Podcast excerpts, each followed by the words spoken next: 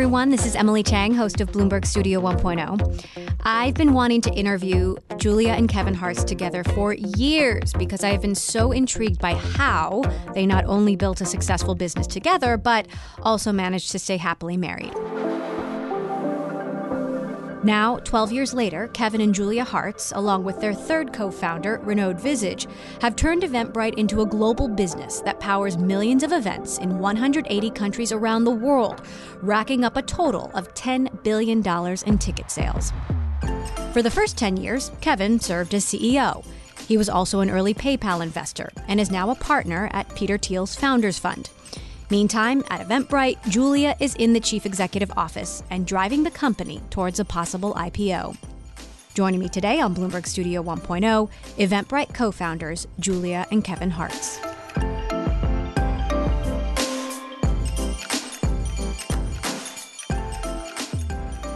You founded a company at the same time that you were planning a wedding together. That is a big risk for a future husband and wife. Why did you decide to do it? I have to say that, you know, when Kevin and I first met, I did not know where this was actually going to lead. And it was, you know, part of a two year long evolution of getting to know each other and understanding how we might work together. Ultimately, we had complementary skills. And so, you know, when you find yourself in that situation, you realize that you could be a powerful duo. I think it's a shame if you don't you don't go for it. Now, Kevin, you were a tech investor. You had invested in PayPal early on. You also founded a company called Xoom, a money transfer company. I, you know, I, I love technology. I had uh, the f- front row seat to see what happened at PayPal and the great things that happened there. And so, really finding you know the right partner to do this. And we can't leave out Renaud, our third co-founder, uh, but it it just felt very natural. We weren't entirely sure how it would work out, but it's 10 years, over 10 years later, here we are. In the early days, did you set ground rules like who does what? What happens if we get in a fight? Probably one of the best things we did was find Renaud, who is our co founding CTO, and I like to say the bravest man on the planet for starting a company with two people who are engaged. As we started to work together, we had this agreement that we would, first of all, divide and conquer, and that we would also always check in. So I was the customer support, marketing, and finance department. Kevin was the product department, and Renaud was the engineering department. And we bootstrapped the company. So we were just the three founders for two years. Why events and ticketing? Why did you think that was a problem that needed to be solved or had so much potential? it was addressing this market that had been unaddressed and kind of left to itself. And what's exciting about Eventbrite is we are enabling all these different people and creators to come together and um, host these events that they really couldn't do before. So enabling this, um, you know, this broad, many different categories of events, many different uh, geographies. It's it was really a greenfield opportunity for us. When you disagreed and when Kevin was CEO, how would that get resolved? We always had the pact that the CEO is the final say. And so I could provide a divergent opinion. Others on the executive team would provide their opinions, and ultimately Kevin would make a decision. And at Eventbrite, we benefited from coming at problems from different angles. And so Kevin may look at a problem from a, a, product angle, I may look at it from a customer angle, but we meet in the middle. And similarly now, I feel that autonomy, and you know, I, I have the support of Kevin and our board. Uh, Kevin is the chairman of our board, and my executive team that I've not only recruited and developed, but I've been in the trenches with them. Some of them for up to seven years. Now, talking about the opportunity, when you guys started raising money, it was like the middle of the financial crisis, right? It was not a good time we had um, said, let's bootstrap this company, let's not take outside funding, we're going to build a very efficient, profitable business.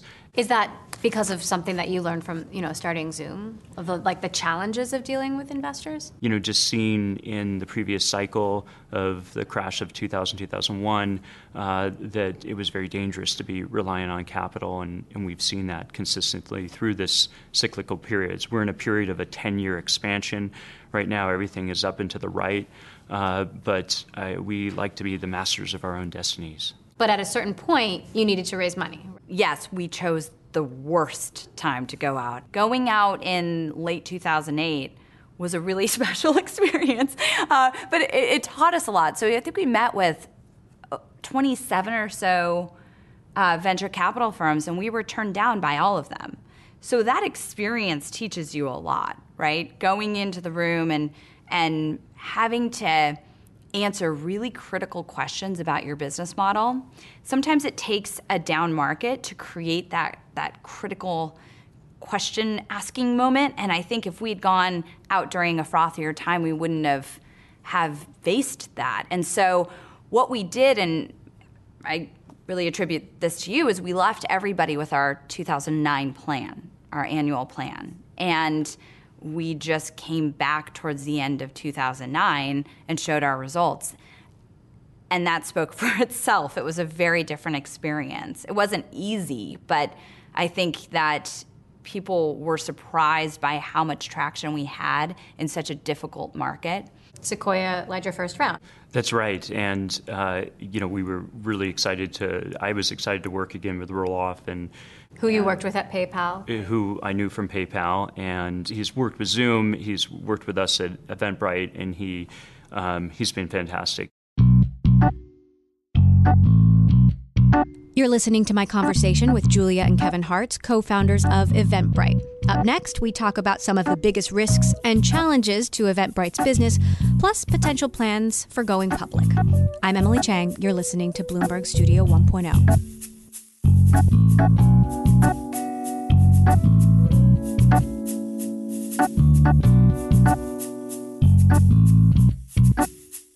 So, Kevin, you stepped down as CEO in 2016. In part, you said due to health issues. How are you feeling? How are you doing? I, am feeling great. I'm a uh, 100%. Uh, and, you know, serendipitously, kind of odd, oddly, it was uh, really a great transition because you know, we had a founder in the building in Julia that had been really had this great insight about the business, these, you know, really great uh, perspectives, and she stepped up during an incredibly tough time, you know, personally, uh, where you know she really was kind of taking care of me at that point, uh, but also, uh, you know, really took the baton and and um, has been fantastic. I know that this was a moment for you, Julia. There was, uh, you know, a vacuum leadership to fill, but also you had, you know, th- this personal situation in your life that you had to deal with. Yeah, well, I mean, it's hard for me not to get emotional because when we talk about it, it's like I'm right back there again. It was difficult. You know, it, it the most difficult part was. Uh, the notion that we wouldn't be sitting side by side every day. I know that sounds cheesy, but we actually have sat in, at desks next next to each other for uh, by then a whole decade. Um, and so, you know that that was probably the scariest part. Was for some people or most people that we talk to, they say, "I can't imagine working with my spouse. Can't imagine it. We would kill each other." That's what we hear all the time. If you can imagine, that was the normal for us. That's our normal. So I was terrified of what it would do to us as a partnership. Uh, when we didn't work together every day. It was it was sort of uh, the opposite, and so I think that's the thing that I was afraid of most. And I have to say that now. Almost two years into this new normal, we've really found our stride as being you know cooperating in this in this new construct. I want to talk about how you became CEO because it wasn't actually obvious. It wasn't an automatic now Julia is going to be CEO. In fact, you had to propose this idea. I think it was really important for us to try to be very objective and to rely on our board to make the right call. But I did need to tell Kevin that I that I was ready, and that was scary because you know it, it you never I don't know you never you just don't know what's on the other side of that. And how did you tell him?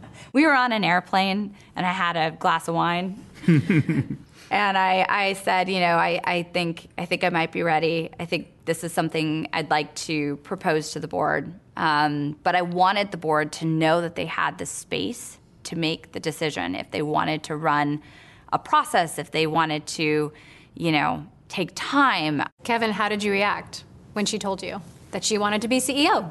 Well, I, I mean, I thought it was an ideal situation, and uh, not just because she's extremely talented, but also because um, typically when you have these CEO transitions, the first job to, of the new CEO is to you know explain how horrible the past CEO was, but because we lived together, you know, she kind of couldn't get away with that. So the you know like the, this is how you unload to the board all these challenges.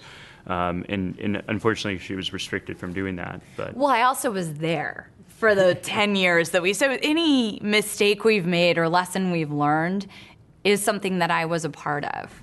You are one of few female CEOs and founders, and I know when you took the job, there were nerves about whether people would take you seriously. How did you overcome that? I put my head down and focused on what we needed to do as a business. This has been a tremendous growth period for Eventbrite, and I had to get to work. And so I sort of let all of that fall away. And I just focused on building the right team for the future, on executing, on really making sure that the culture, um, which is global, right? We have Britelings all over the world, that everyone understood that we were going to be okay. Because I think these big moments of transition can be unnerving. It can create uncertainty, even if you know, there's nothing wrong. Um, and so I needed them to, to know that I was aware of that and that we were all in this together.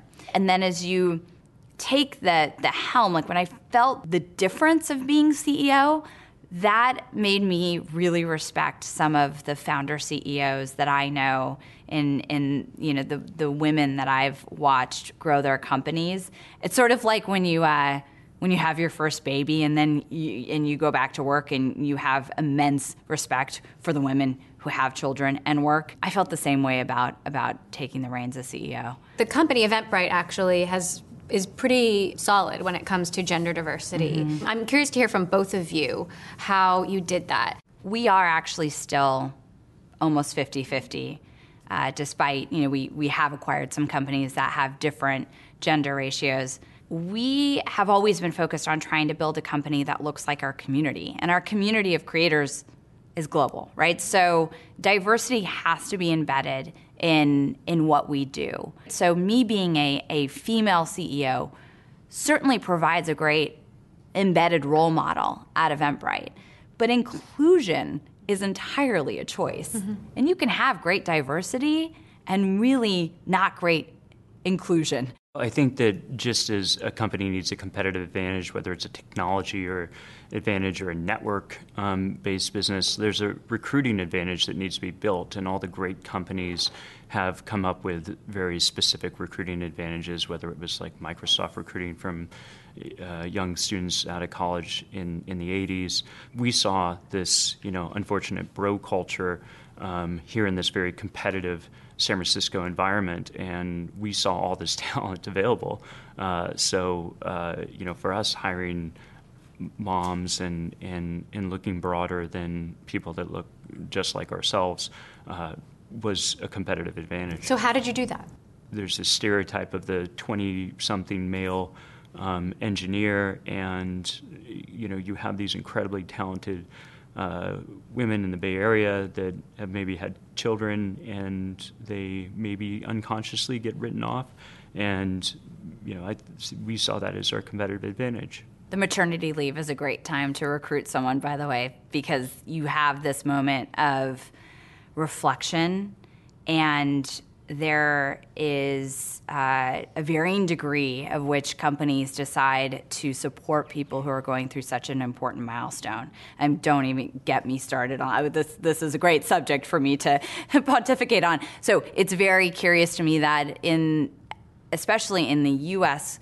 corporate culture, we basically penalize people for procreating which uh, pregnancy is a medical despite condition. It, yeah, exactly. It's despite, a disability. Despite anybody's, you know, broad religious beliefs, like I'm pretty sure we're supposed to be right procreating on some level as humans. And so that I think is curious. When you look at it and you say, okay, this is not only a moment where somebody's going through a major life transition, and this is for men and women, but they're also fearful of what their life is going to look like are their careers going to go off track? Are their peers going to think about them differently? Are they not going to be able to juggle, you know, or as I like to say, put the jigsaw puzzle together? There's always a piece missing under the couch, right? Of just life, of balancing kids and career. And so all of our sort of you know policies around that are great but it's really about how we treat each other. It's about how we show up for each other. And so part of that, I think, is identifying that really talented candidates, especially in competitive markets, may be reflecting on what their experience is at their own company, right, during that leave period. So, what do you think the biggest risks to the business are, the biggest challenges that lie ahead? I mean, we hear about things like scalping or the fact that you can't get a ticket to Hamilton if you're just a regular Joe. Well, I mean, uh, you know, if you just look at the, the blockchain, uh, that's, you know, there you have a, a, a means of actually um, assigning ownership and having clarity of, of who actually owns a ticket and, and being able to transfer that properly and, and not um, and, and not have it end up in the hands of a scalper that then the artist doesn't benefit, the creator doesn't benefit, uh, it's a third party taking a, a big cut. Um, it's some scalper taking a big cut in a third-party platform. Um, so there's a lot of ways that technology can address that. That you'll see. It's up to us to to build or to or lose to a competitor. So it's on our shoulders, and that means um, continuing to build the best team we, we can do. So you've been very straightforward about going public. You've said it will happen. When will it happen? Um, you know, when I think about what we've accomplished in the last decade plus, right? We've had in excess of $10 billion of gross ticket sales flow through Eventbrite, and we're just getting started. So if you're sitting in my seat and you're looking out over the horizon, you're really thinking about how do I build this for the long term? And we've never shied away from saying that, you know, when the timing's right, if Eventbrite's ready and is the type of company that can be a successful public company, we're going to go for it. I would just add that, you know, we, we're in an environment where uh, it used to be, I think it was John Doerr that said that after six quarters of revenue growth, that it was time to go public. That was like the sentiment of, of tech in the 90s, that you would be out really quickly. And now we've kind of swung the other direction where uh, companies are just staying private for a very long time. And that, um, that can have a detrimental effect because you don't have the kind of light the, the sunshine of the public markets to shine in and, and kind of um, breed more accountability and, and a lot of bad things can happen. So um, we, I, I, see personally um, a lot of benefits to going public and, and you know the, the company's ready when, when, uh, um, when Julia is ready to make that call.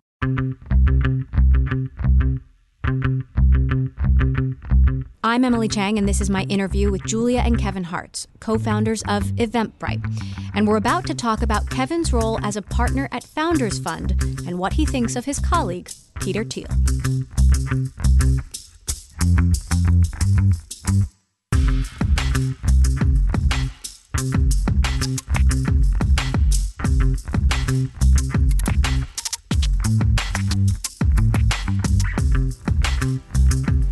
Kevin, I want to talk a little bit about your investing career. When you stepped down as CEO, you became a partner at Founders Fund. And in fact, you've been investing for a really long time, starting with PayPal. Well, I've always seen it uh, maybe as a investing as kind of a, a selfish endeavor in the sense, in, in one sense, that I, I love to learn from really bright, um, talented founders that can give me a new perspective. But I, I guess what I really love about it is is helping, you know, kind of paying it forward. And you did this on the side, right? Um, like throughout it the very entire natural. time. It was, uh, you know, instead of going to some type of club or, um, you know, playing golf, it was uh, working with with young founders and, and new companies and. Um, I could kind of pattern match and, and, learn a lot. So you invested in PayPal, you invested in YouTube, you invested in Pinterest. PayPal, Airbnb, uh, Pinterest, uh, Uber. It's a pretty good hit record. What's your secret? Uh, what is my secret? I, I you know, I, again, I'm just looking for at, at really talented people that um, kind of look at the world in a different way and and are, are so impassioned about what they do and want to have a positive impact on the world. I, I think you said you said something like he you you met with 900 companies your first year. I, I think it was uh, 951 companies. Wow, you met with 951 companies in one year. That's dedication. You know, obviously we didn't um, fund most of those companies. Uh, but I think what's exciting about this period as well is the, is the capital available is just the wide variety, you know, whether it's um, synthetic proteins or space travel or um, you know something in the, in the biotech space. This is an incredible period to build and, and you know really impact society. So, how did you end up going with Founders Fund, which is one of the more sort of controversial funds? And Peter Thiel is certainly well known for his support of Donald Trump, but also you know investing in very out of this world ideas. Why did you choose them? I knew Peter uh, while I was an undergrad at Stanford University. I was involved in student politics, and, and this is where I give the disclaimer. I was chair of the Stanford Democrats, uh, and and Peter was um, you know staunchly conservative libertarian. Uh, but uh, there was I, I, love the diversity of opinion that, that existed there, and while I didn't agree with a lot of his views, I uh, was keen to hear his perspectives because they're they're insightful. I guess I would say it's unfortunate. It feels like that um, you know there's a little bit of groupthink happening in the valley right now that that maybe uh, kind of muffles or, or kind of dims other perspectives um, that we could be a little more open minded to.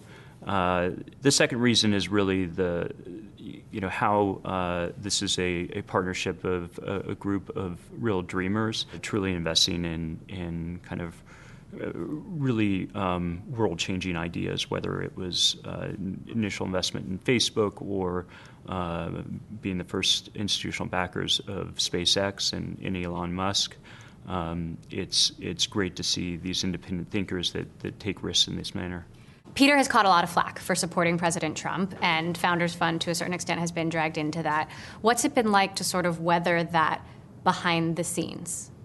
given that we're in the heart of the left leaning West Coast. I try not to get caught up in the drama of the headlines, um, albeit uh, exciting, salacious headlines.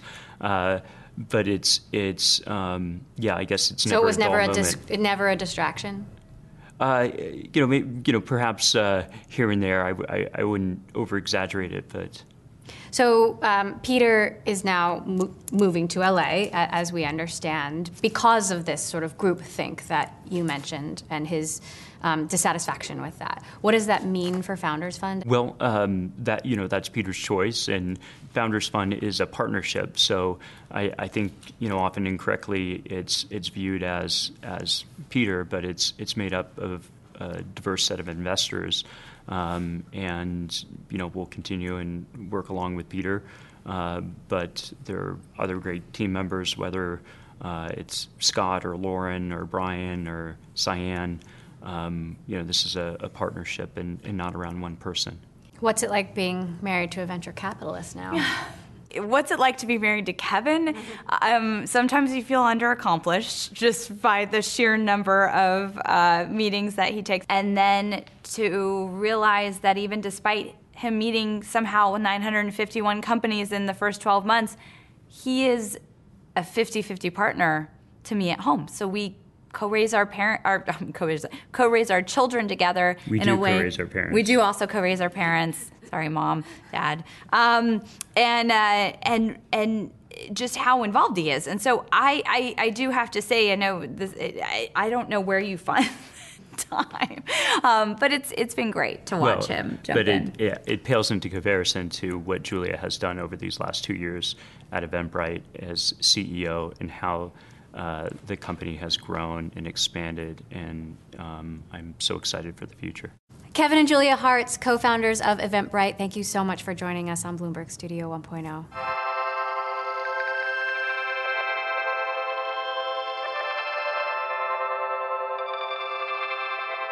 Bloomberg Studio 1.0 is produced by Candy Cheng and Kevin Hines. Our managing editor is Danielle Culbertson. I'm Emily Chang. This is Bloomberg.